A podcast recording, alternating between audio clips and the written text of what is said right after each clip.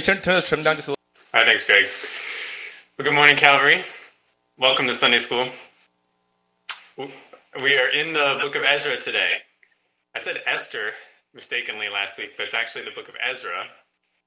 And today we see the people of Israel and Judah brought back into the land. They're emerging from their time of exile. God has remembered Israel and is going to bring his people back. And he is bringing his people back. And he even caused the temple worship to be restored. And that's the title of today's class today Restoring Worship. Here's the outline for today's class. We're going to kind of jump right into it. An overview the historical details of Israel's return from exile.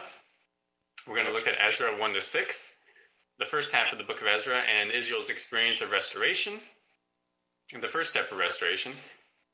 And then we'll finish by considering application for ourselves. Now, as Greg said, it's it's good that you're sitting up closer to the front, or uh, I would encourage you to sit up closer because it's more helpful for me to see you. And I'm going to be asking questions that I'd like you to answer today. And we're going to try the whole raising the hand thing because I can see you pretty decently. I might not be able to completely make out some of the people who sit further back, but if you raise your hand, I'll call on you, and then we'll answer questions that way. So don't be hesitant to answer the questions. Just go go right ahead and answer it so that uh, we can keep moving. But when I ask questions, go ahead and raise your hand, and then I'll, I'll call on you. We'll see if that works. but anyways, and when you speak, speak loudly and clearly. Enunciate as much as possible so that I can understand what you're saying. All right, let's go before the Lord in prayer. The Lord God, thank you for this time in Sunday school today. We thank you for the truths of your word. They're so necessary for our equipping and for our life. I pray, God, that you would help me to be able to speak I'm going to be able to articulate your word clearly. And I pray that your word would bless us today, that it would encourage us, convict us, build us up, Oh, Spirit, I pray that you build up your church. In Jesus Christ, I pray that you build up your church. Father, please build up your church today. In Jesus' name, amen. All right. Please open your Bibles to Ezra 1. Ezra 1, page 483 if you're using the Pew Bible. Ezra appears right before Nehemiah, Esther, Job, and Psalms. So kind of towards the beginning half of the Old Testament. Just adjust my. Okay. So before we read Ezra 1, we want to get the big picture of the return from exile for the Jews. First of all, we need to know that while the Jews are in exile, there's a change in the region's ruling empire. The Babylonian Empire is gone. It's replaced by the Persian Empire around 538 BC by Cyrus II, also known as Cyrus the Great. You can see on the map over here the extent of the Persian Empire. The green is the uh, the empire under Cyrus, and then the other colors are brought in by his descendants. There are five there are five rulers that we want to know, and that we currently know from history and archaeology. But these five rulers roughly span the time of the rest of the Old Testament. The first is Cyrus II ruled from about 560 to 530 BC. Then Cambyses II, who ruled from about 530 to 522. Darius I, who ruled from about 522 to 486. And Xerxes I, who probably is the Bible's Ahasuerus, though some people say Ahasuerus is an alternate title for Darius. I think Xerxes makes a little bit better sense, but Xerxes I is the next one. He rules from 486 to 465 and then Artaxerxes the first, 465 to 424. So you're going to hear some of those names again in today's class, but also in the rest of the classes that we have. So we've got a change in the ruling empire. We have a change, or we have a change in the succession of different rulers, and then another thing to know is that just as Judah experienced three steps of destruction going into exile, so Israel and Judah are going to experience three steps of restoration coming back from exile. And the first step, and you can see the different steps uh, laid out for you on the slide. The first step happens under Cyrus, around 537 BC. In this phase, Zerubbabel returns with a group of Jews to Jerusalem. and rebuilds the temple. This is the first step of restoration. The second step occurs under Artaxerxes around 467 BC, so there's a jump in time. And in this phase, Ezra returns with a group of Jews to Jerusalem, and he begins a preaching ministry to stem some new compromises that have appeared in Israel. That's the second step. And then the third step uh, comes shortly afterwards, also under Artaxerxes in 454 BC, and that's under Nehemiah. And you remember Nehemiah is the one who returns and builds the wall of Jerusalem. And I notice that Ezra and Nehemiah are contemporaries. They live about the same time. But Zerubbabel, he comes much earlier. So that's important to remember. You should also note that the dates I'm giving you are according to Answers in Genesis' timeline. Other trusted Bible interpreters would differ slightly in some of these dates. Any questions about the historical backdrop to Ezra?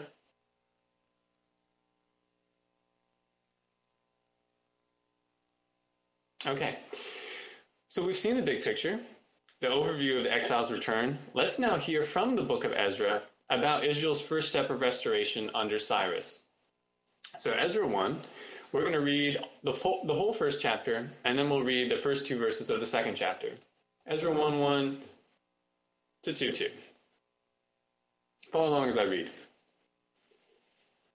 Now, in the first year of Cyrus, king of Persia, in order to fulfill the word of Yahweh by the mouth of Jeremiah, Yahweh stirred up the spirit of Cyrus, king of Persia, so that he sent a proclamation throughout all his kingdom, and also put it in writing, saying, Thus says Cyrus, king of Persia, Yahweh, the God of heaven, has given me all the kingdoms of the earth, and he has appointed me to build him a house in Jerusalem, which is in Judah.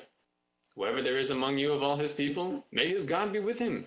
Let him go up to Jerusalem, which is in Judah, and rebuild the house of Yahweh, the God of Israel he is the God who is in Jerusalem. Every survivor at whatever place he may live, let the men of that place support him with silver and gold, with goods and cattle, together with a freewill offering for the house of God which is in Jerusalem. Then the heads of fathers' households of Judah and Benjamin, and the priests and the Levites arose, even everyone whose spirit God had stirred up, or had stirred to go up and rebuild the house of Yahweh, which is in Jerusalem all those about them encouraged them with articles of silver, with gold, with goods, with cattle, and with valuables, aside from all that was given as a free will offering. Also, King Cyrus brought out the articles of the house of Yahweh, which Nebuchadnezzar had carried away from Jerusalem and put in the house of his gods. And Cyrus, king of Persia, had them brought out by the hand of Mithredath, the treasurer, and he counted them out to Sheshbazzar, the prince of Judah. Now this was their number 30 gold dishes, 1,000 silver dishes, 29 duplicates, 30 gold bowls, 410 silver bowls of a second kind, and a 1,000 other articles. All the articles of gold and silver numbered 5,400. Sheshbazzar brought them all up with the exiles who went up from Babylon to Jerusalem. Now these are the people of the province who came up out of the captivity of the exiles whom Nebuchadnezzar, the king of Babylon, had carried away to Babylon, and returned to Jerusalem and Judah, each to a city. These came with Zerubbabel, Jeshua, Nehemiah, Zeraiah, Reelaiah, Mordecai, Bilshan, Mispar, Bigvai, Rehum, and Baanah. All right. So we've read the passage. Let's make some basic observations on the passage. And these observations are going to correspond to the things that have already appeared on the slide. Notice the time marker given in verse 1. It says the first year of Cyrus, king of Persia. If Cyrus takes over the Babylonian Empire around 538 BC. We're talking about that year or shortly afterwards, about 537 BC. And notice there's a reference to Jeremiah right at the beginning of the passage. What word of Jeremiah is Cyrus about to fulfill in his proclamation?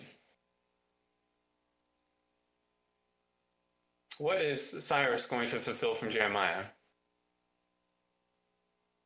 If you raise your hand, make sure you raise it high so I can see it. All right, I see a hand there. Uh, I think that might be Rob. Go ahead.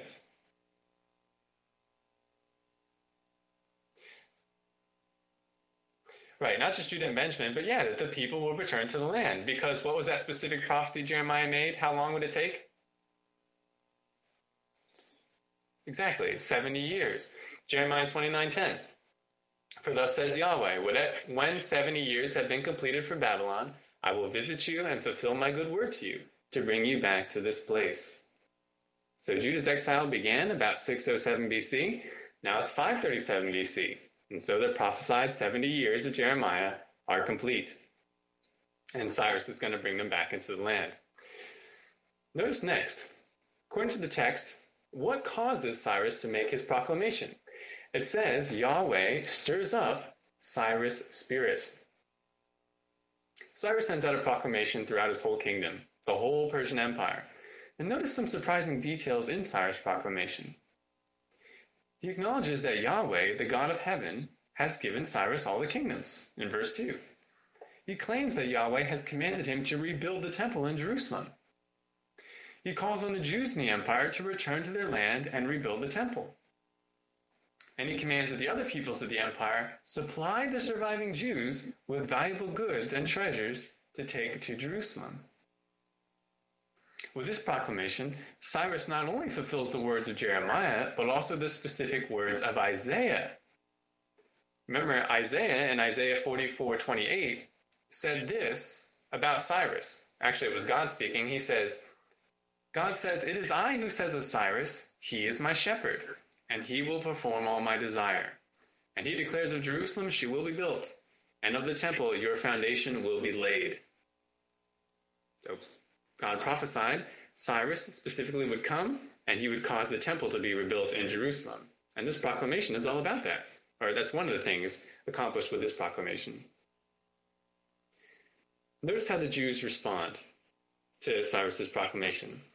It says the leaders of Judah, Benjamin, the priests, and the Levites arise to go back. And why do they arise? Again, the text says the Spirit of the Lord stirred them up to rebuild God's house in Jerusalem. Now, notice how they are encouraged in their mission as they set out. It says everyone around them starts to give them silver, gold, livestock, freewill offerings, and other goods. More than this, notice what Cyrus does. He returns the articles of the house of Yahweh that had been taken from Jerusalem by Nebuchadnezzar. These articles had been held in the royal treasuries of Babylon for 70 years. Now the Jews receive them back. These goods are placed in the hands of Sheshbazzar, who's said to be a prince of Judah. Don't really know anything about Sheshbazzar because he's not mentioned anywhere else in the Bible. But notice in chapter 2, when describing, right before the chapter is about to describe the people who return back with, uh, return back to Jerusalem, the first name on the list, the first leader mentioned in chapter 2 is not Sheshbazzar, but Zerubbabel. Zerubbabel features prominently in the following chapters that we're going to see today. He actually is the leader of the returning exiles, not Sheshbazzar. By the way, what is special about Zerubbabel's lineage according to the New Testament?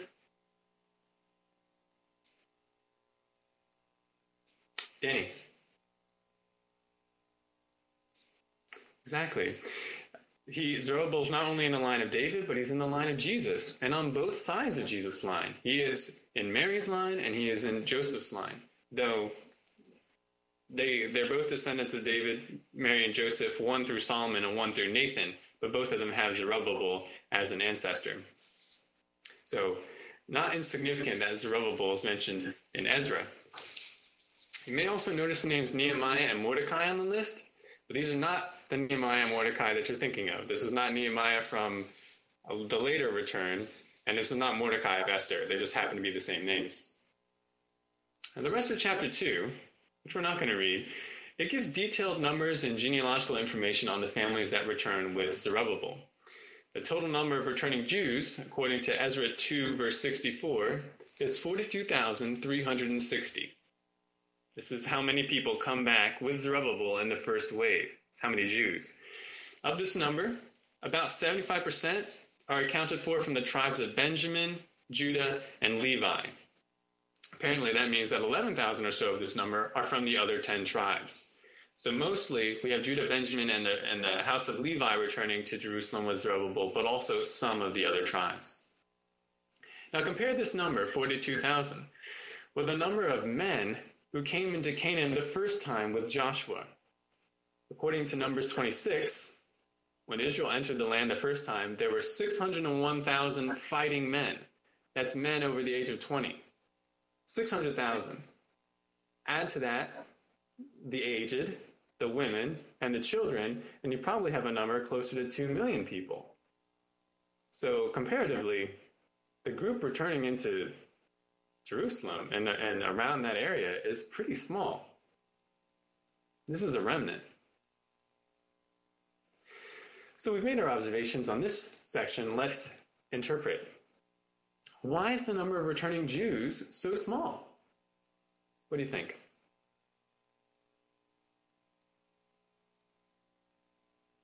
Yeah, Rob.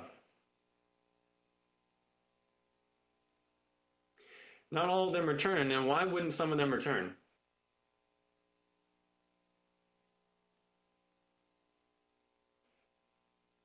Yeah, it could be. I think you're right. We have some that are perhaps so comfortable that they've intermingled with the peoples of the land. Certainly, some of the Jews were dispersed throughout the empire um, by the Assyrians, and then uh, Babylonians mostly kept people together, but some intermarried, intermingled with the people of the land, and they lost their Jewish identity. Other people remain Jews, but they're just not able or not willing to return to the land, or they're not willing to return yet. So there are still some Jews that are going to remain outside of Palestine.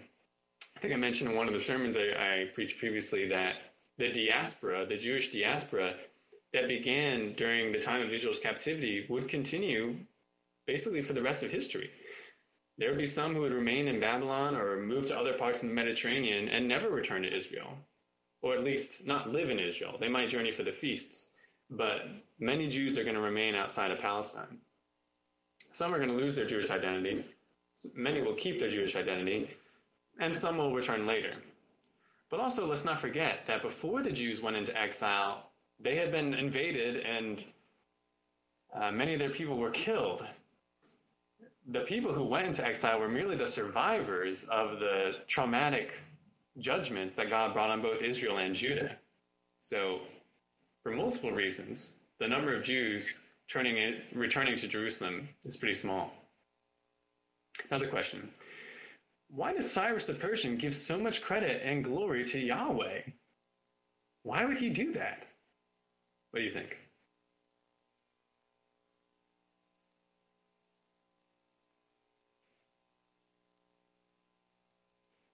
Uh, yeah, Danny.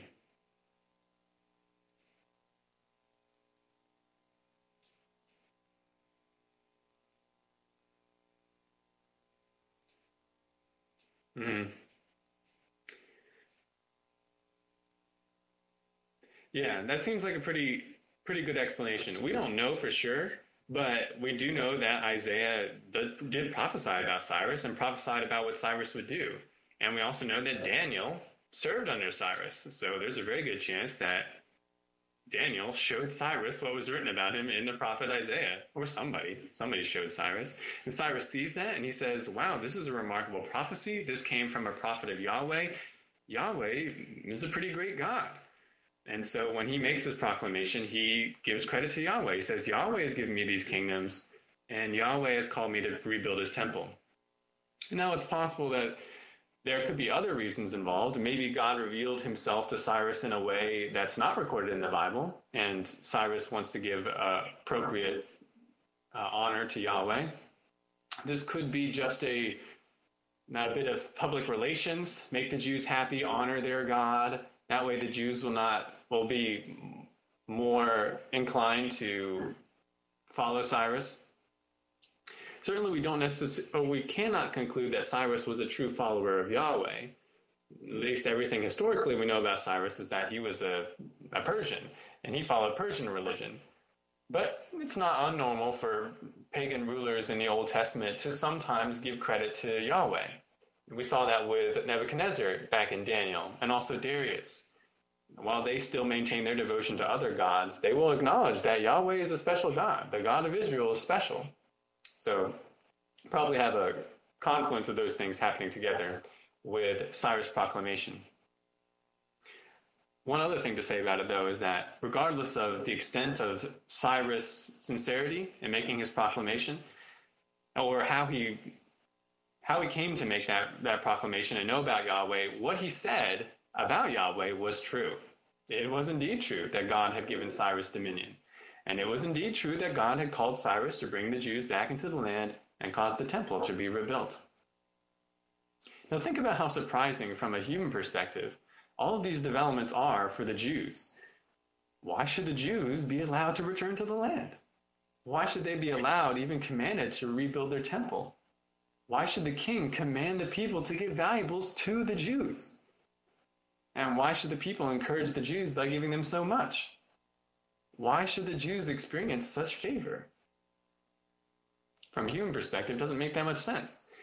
Though one could say, well, the Jews just happened to benefit from a ruler who had policies that were favorable towards minority groups.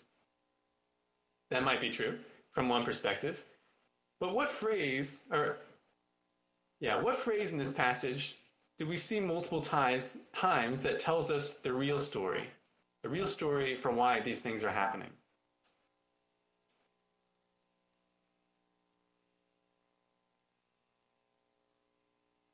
Yeah, Rob. That's right. The Lord stirred up. The Lord stirred up the heart of Cyrus, and the Lord stirred up the heart of his people. It's like our theme of, from Proverbs, our theme verse from Proverbs. Speaking of kings, it says, The heart of a king is like a river in the Lord's hands, and God turns it wherever he wishes. So these things are not happening by chance. It's not that the Israelites are just lucky, it's God sovereignly bringing these things to pass. By the way, does this remind you of anything? These events, the Jews being called out from a foreign land to go to Canaan while being supplied with treasures from the Gentiles, treasures that would later be used in the construction of God's dwelling place?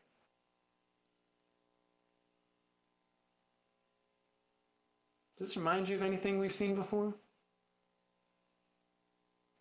Oh, I see a hand back there. That's exactly, exactly. You remember in the Exodus that um, before they left, it says they plundered the Egyptians, and God granted them, granted the Jews favor in the eyes of the Egyptians that people gave freely to them. And what we see here in Ezra is like a second Exodus. It's a new start for the people of Israel. They are being called out from their foreign land, brought back into the land that God had promised them, and they're given treasures along the way. Israel was judged. The temple worship was previously abolished, but now Israel gets to start over. So we've seen chapter 1 and the beginning of chapter, or we've seen chapters 1 and 2. Let's look over at chapter 3 now and see what is priority 1 for the returning exiles.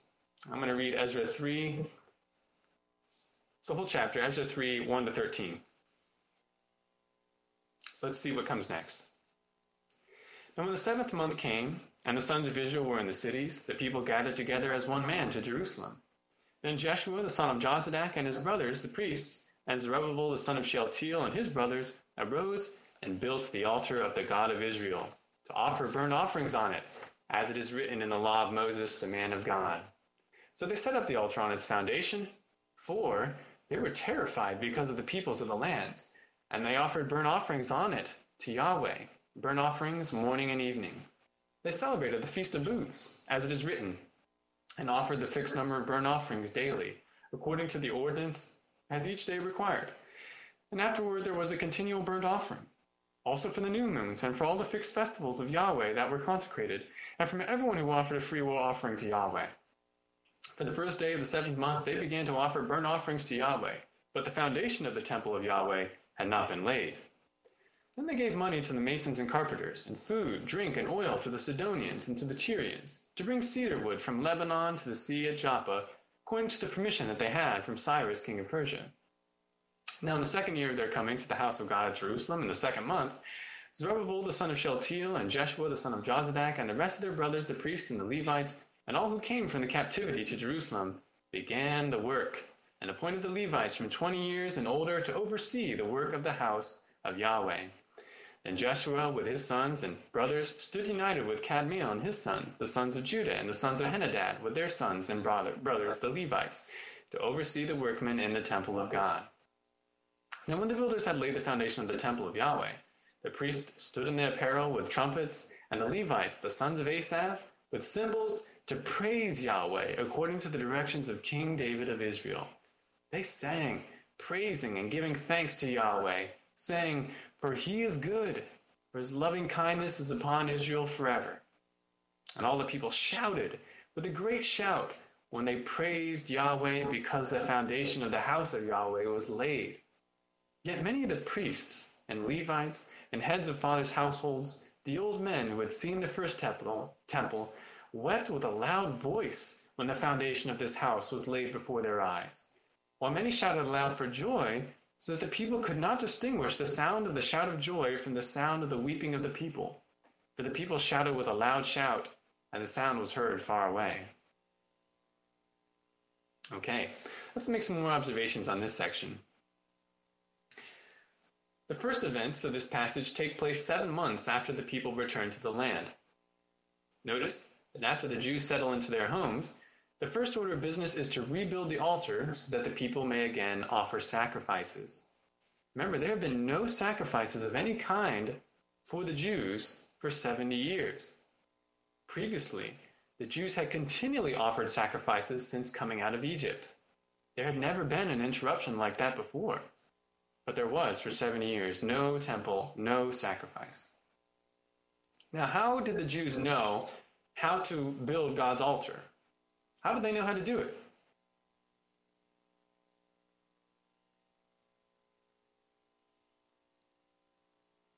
They did have the the plan, so to speak, somewhere. Where do they have it?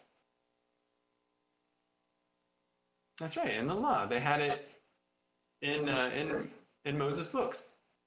Again, it's not an exhaustive description of the altar there, but enough so that they could construct it. Notice, though, that the people are terrified as they set up altar worship again. It says they fear the people of the lands. The Jews are no longer the only people living in the area. Notice the word for in the middle of verse 3. That word always is supplied to give a reason, indicating that a reason is about to be supplied for what was just stated.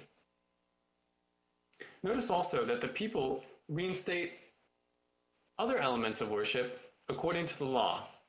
They have the daily sacrifices reinstated, the appointed feasts of God reinstated, and they celebrate the Feast of Booths, also known as the Feast of Tabernacles. They also prepare for the rebuilding of the temple, and they obtain materials from the Tyrians and Sidonians, that is, the merchant people from the north. The following year, work on the temple building itself officially begins under Zerubbabel and Jeshua the priest. So this is probably 536 BC. Once the foundation is laid, the priests and the temple musicians, they make music and they give thanks to God in a public worship service. But the people's response is poignant. It says the people shout a great shout, and many of the people are joyful, but some, the older ones, who had seen the first temple, they weep. They weep with a loud voice, so that the shouts of joy and their loud cries of grief cannot be discerned from each other. So, with these observations, let's interpret again. Why do the people first rebuild the altar of the Lord and reinstate the sacrifices and feasts?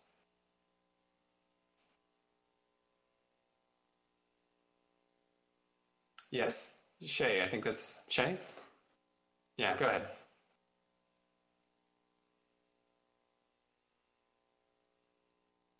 Yeah. Yeah. That has to be one of the main reasons because it's stated in the text. That's the for, right? The reason for building the altar? Because they feared the peoples. They feared their enemies. And they knew that if they were going to succeed against their enemies, that they needed the Lord on their side. So they are motivated to rebuild the altar and to reinstate worship. Certainly, there are other things going on with that desire as well. They they want to be obedient to the Lord, and they recognize that um, it is their duty to be obedient to the Lord. They need their sins covered. They need their transgressions forgiven. And this is what God had supplied according to the law. They needed to obey the law. And so they wanted to do that. They knew it was not only necessary, but they, I'm sure they had a grateful desire to do that. But certainly what's on their minds, especially, is that the people of the lands, their enemies are all around them. And so they want to reinstate worship. Another question why did many of the people weep when they saw the foundation of the temple being laid.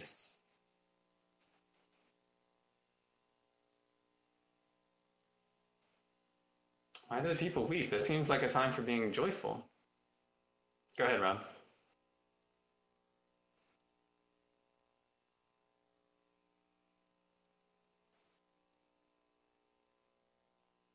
Yeah, it's going to have something to do with the previous temple. Something about comparing the glory of the old temple to the glory of the new temple. Now, it's not fully explained here.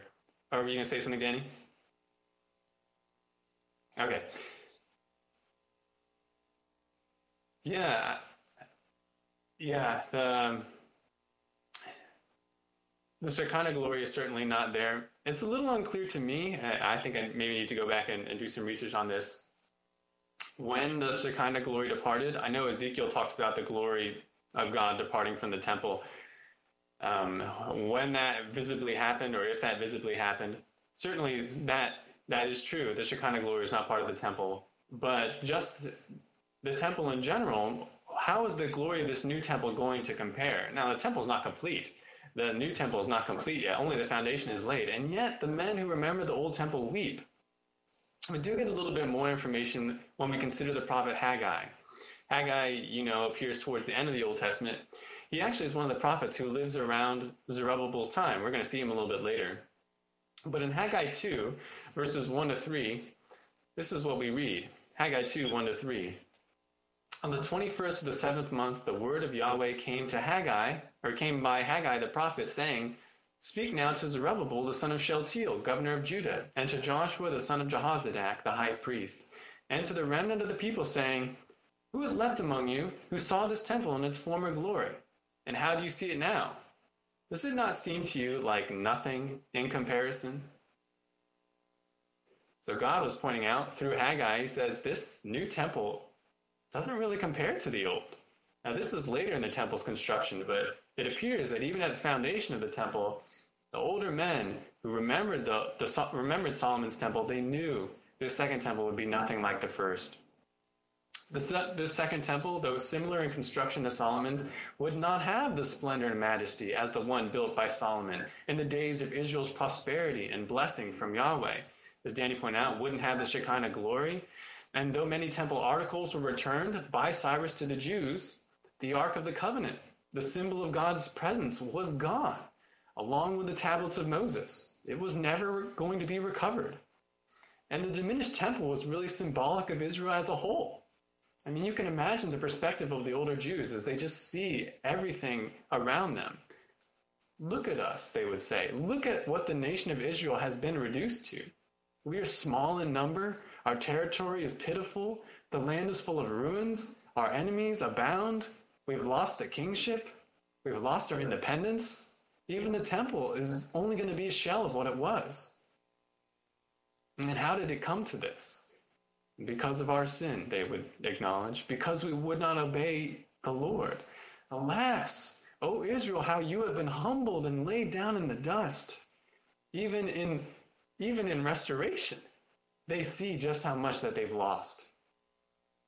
So even in celebration, there is the realization of grief and sorrow.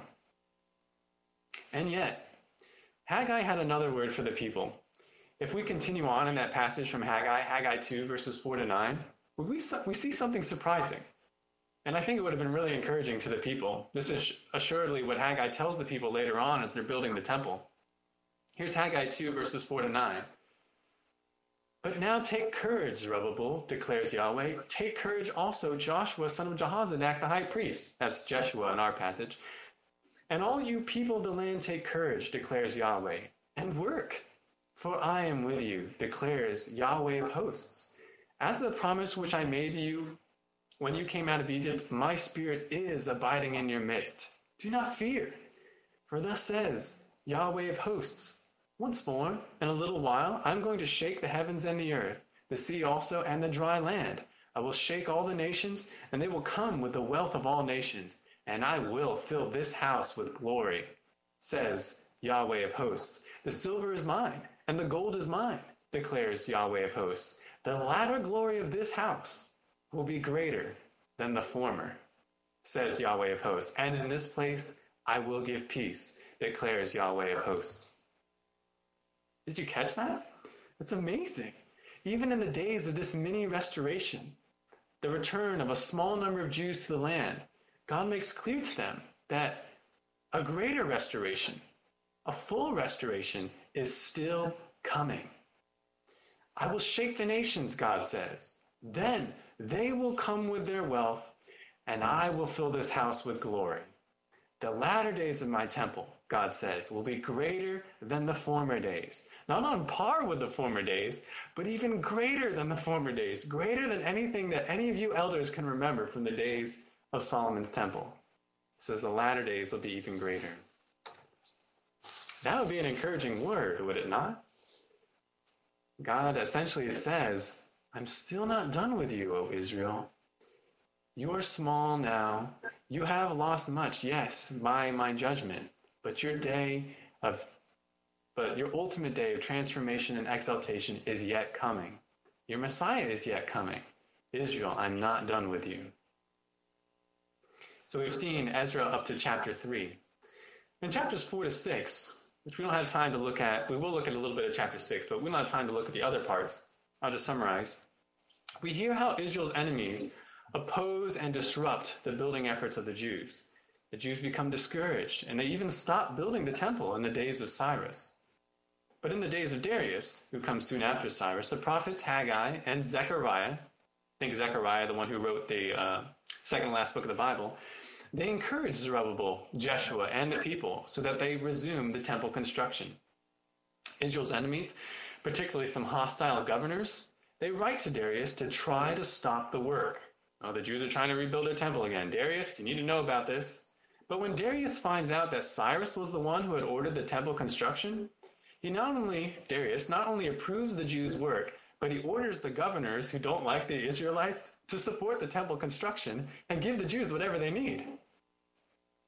Let's read about the completion of the temple construction in Ezra 6. Go to Ezra 6, verses 13 to 22. Ezra 6, verses 13 to 22. Let's read. Then Tattenai, the governor of the province beyond the river, Shethar-bozenai and their colleagues carried out the decree with all diligence, just as King Darius had sent. And the elders of the Jews were successful in building through the prophesying of Haggai the prophet and Zechariah the son of Iddo. And they finished building according to the command of the God of Israel and the decree of Cyrus, Darius, and Artaxerxes, king of Persia. This temple was completed on the third day of the month Adar. It was the sixth year of the reign of King Darius. And the sons of Israel, the priests, the Levites, and the rest of the exiles celebrated the dedication of this house of God with joy. They offered for the dedication of this temple of God 100 bulls, 200 rams, 400 lambs, and as a sin offering for all Israel, 12 male goats excuse me, corresponding to the number of the tribes of Israel. Then they appointed the priests their divisions and the Levites and their orders for the service of God in Jerusalem, as it is written in the book of Moses.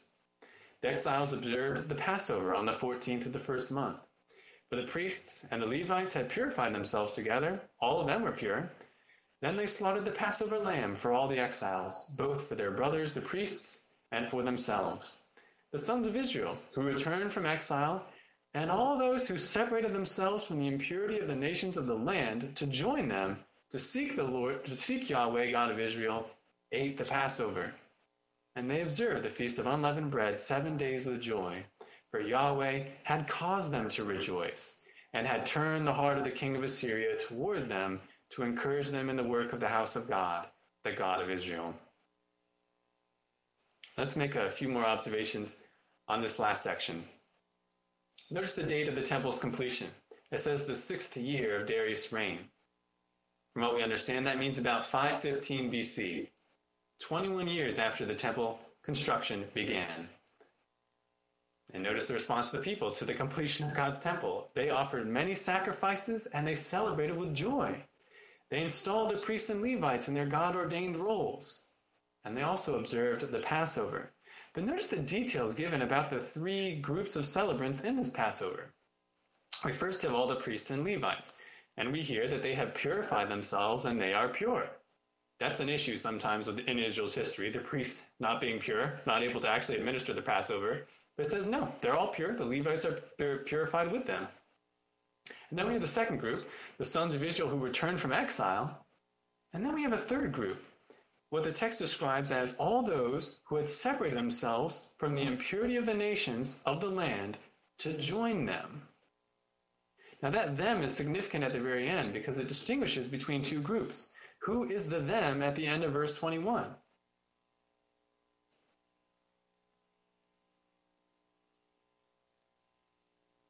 Who is the them? It's a pronoun, so we have to search a little bit earlier to see where the antecedent of that pronoun uh, grammatically appears.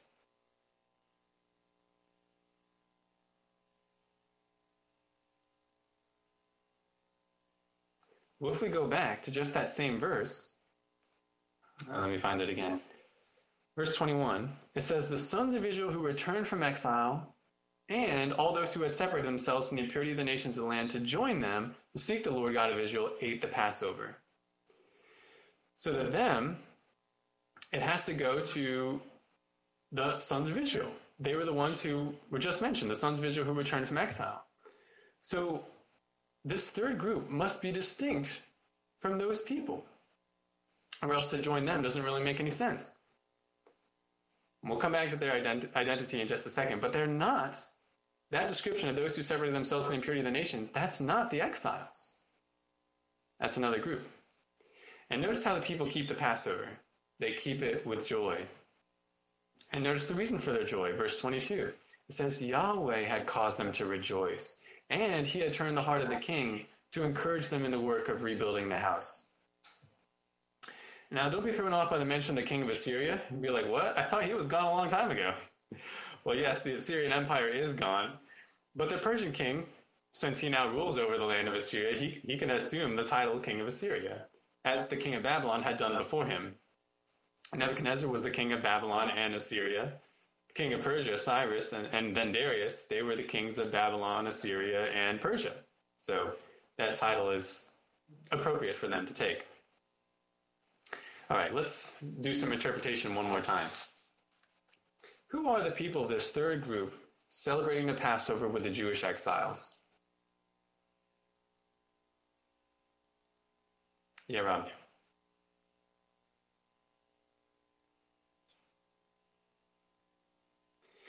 I think that is the interpretation that makes the most sense. Now, we're not told specifically. You could say, well, maybe they're just Samaritans, or maybe they're they're the Jews who had already been living in the land, you know, the poor that were left behind, and they're just reuniting with their exiled brethren. I think maybe all of those things are true. But that phrase, have separated themselves from the impurity of the nations, I think we're talking about people who not only became like the nations, but also people from the nations. We're having proselytes from the Gentiles, from the Samaritans, and from repentant Jews who were living in the land, and they're joining the people for the Passover. They're joining their exiled brethren for the Passover. And these converts, they recognize their impurity because they observed the, the zeal of the people of Israel for Yahweh. And they were drawn from the nations to worship the true God. This, by the way, was always God's intention for the people of Israel. You may remember back in Exodus 19, God says, You are going to be to me a kingdom of priests. Now that's kind of a weird phrase. It's like, wait, God, I thought you said that only the Levites could be the priests. He says, Your role nationally will be to function as priests for the nations. You are going to mediate for them. You are going to cause them to draw near to me. You're going to cause the nations of the earth to know and serve and worship me. That was always God's intention for Israel. Of course, Israel never really lived up to that intention, but we see something of that, I would say, here in this passage. Now consider all of this. We have the purity of the people of Israel, the success in drawing some of the surrounding people from the nations to Yahweh, the completion of the temple, their faithfulness to observe the sacrifices and feasts that God required. We mentioned before that Israel is getting a new start after a second Exodus. Based on all this, what does Israel's spiritual outlook for the future look like?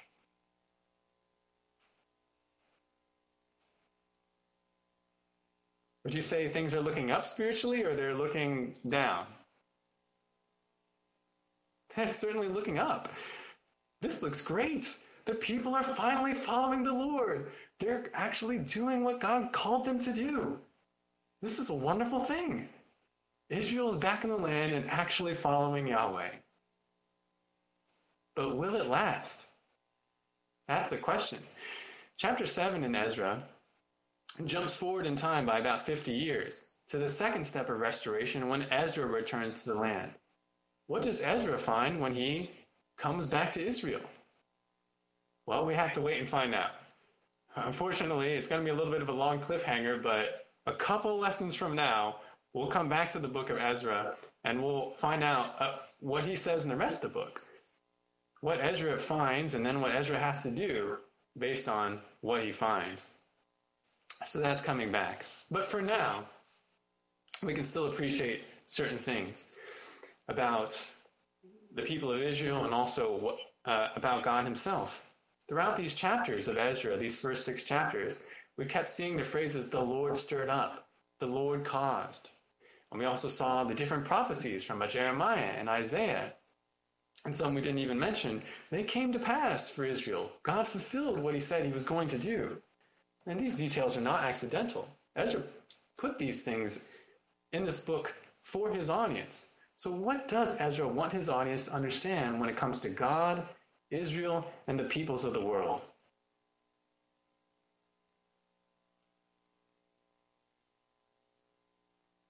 These phrases, the Lord stirred up, and this fulfillment of prophecy, what is God showing about himself in relation to the peoples of the world? Yeah, Rob.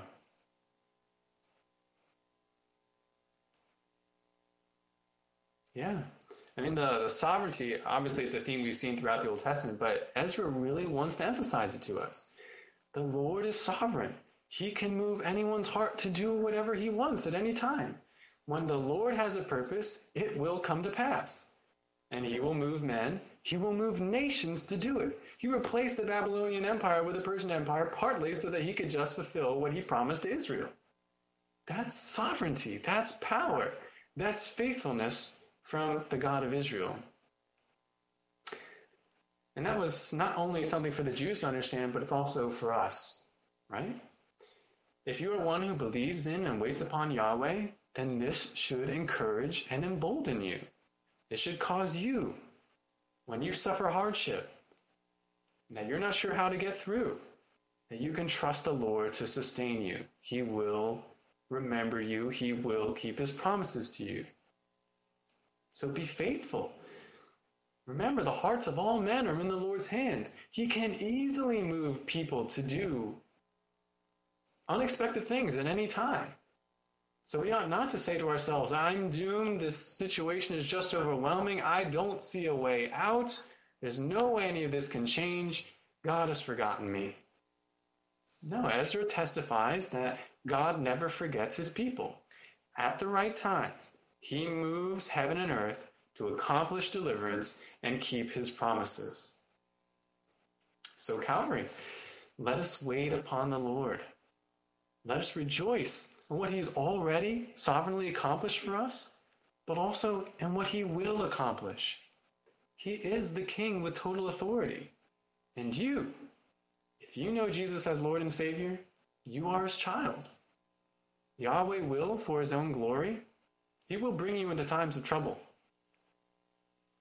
He will also humble you when necessary.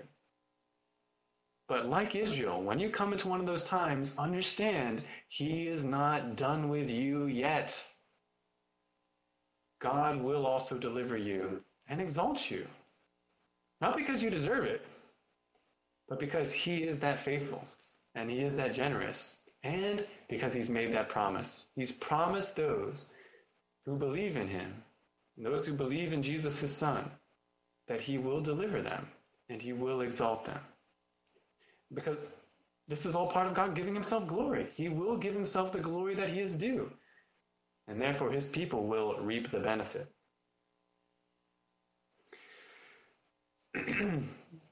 Final comments or questions based on today's lesson?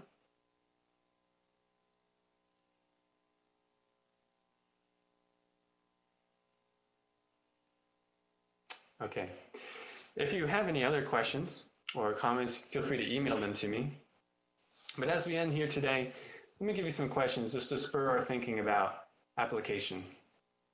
Of course, these are not the only ways that we can apply the passage, but they're some of the ways that came to my mind, and so I wanted to share them with you. Number one, have you been feeling anxious, depressed, or despairing due to your current difficulties? Or the actions of our government or the governments around the world make you worried or afraid? Do you fear how you'll be able to get through the future? Well, ask yourselves, how should the truths of Ezra inform you as to how you ought to change your thinking? The Lord is sovereign. If he moves the hearts of people easily, then we should not worry. We should not fear. Number two, based on what God has done in your life already, both in moving your heart and the hearts of those around you for your good and for the glory of God, do you worship God sincerely? Do you respond to the Lord's undeserved favor towards you with grateful obedience? And then number three, this I guess is the flip side of the second question. Do you actually use the Lord's favor as an excuse to pay no attention to the Lord? Do you seek the Lord when you've been humbled or given a great difficulty? But as soon as you feel restored, do you turn away from the Lord and seek the things of the world? Because that is the history of Israel, is it not? They cry out to the Lord when things are hard, but as soon as things start to go well, they just become like the nations. They don't pay attention to the Lord. They're not zealous for his law. Do we do that? May the Spirit accomplish the necessary work in our hearts today. So that's it for this week. Next week, we do hear about Esther. For real this time, we will talk about Esther. Let's pray as we close. Oh, Lord God, you emphasize to us in your word again and again that you are sovereign. And that isn't something for us to just appreciate intellectually. That's something for our hearts to grab onto. Because, Lord, we know we know our flesh cries out against you and against our situation so often. You bring us into trouble, and then our flesh says, Look, there's no way out for you. You'll never succeed. You'll never get through this. You're doomed. You might as well give up now and blame God. But Lord, Ezra, the truths of Ezra don't allow us to believe that. They call us not to believe that because you are sovereign. Your heart is such that you are faithful and good. You will keep your promises. You did that for Israel. You will do that for Israel. And therefore, you will do that for us. You've done that for us. And you will do that for us. We thank you for your compassion, O God. We thank you for your faithfulness. We are weak. We are really in great need of you. But Lord, we're comforted by what we see in your word, that it is precisely in our weakness that you show yourself strong. That's where you bring us so that you might glorify yourself. So, God, I pray that you would provide for us, that you would deliver us when we come into trouble, when we come into temptation. Lord, help us to persevere. Help us not to, to put away our trust in you. Cause us to persevere, O oh God, because you will restore, you will deliver at the right time and you will exalt. Lord, even if it's not in this life, you will exalt when these days are through and when we are with you. Lord Jesus, thank you for being our Savior. I pray that you bless Calvary. Bless them and bless the rest of their service today. In Jesus' name, amen. All right. Have a good week, guys. I will see you next week.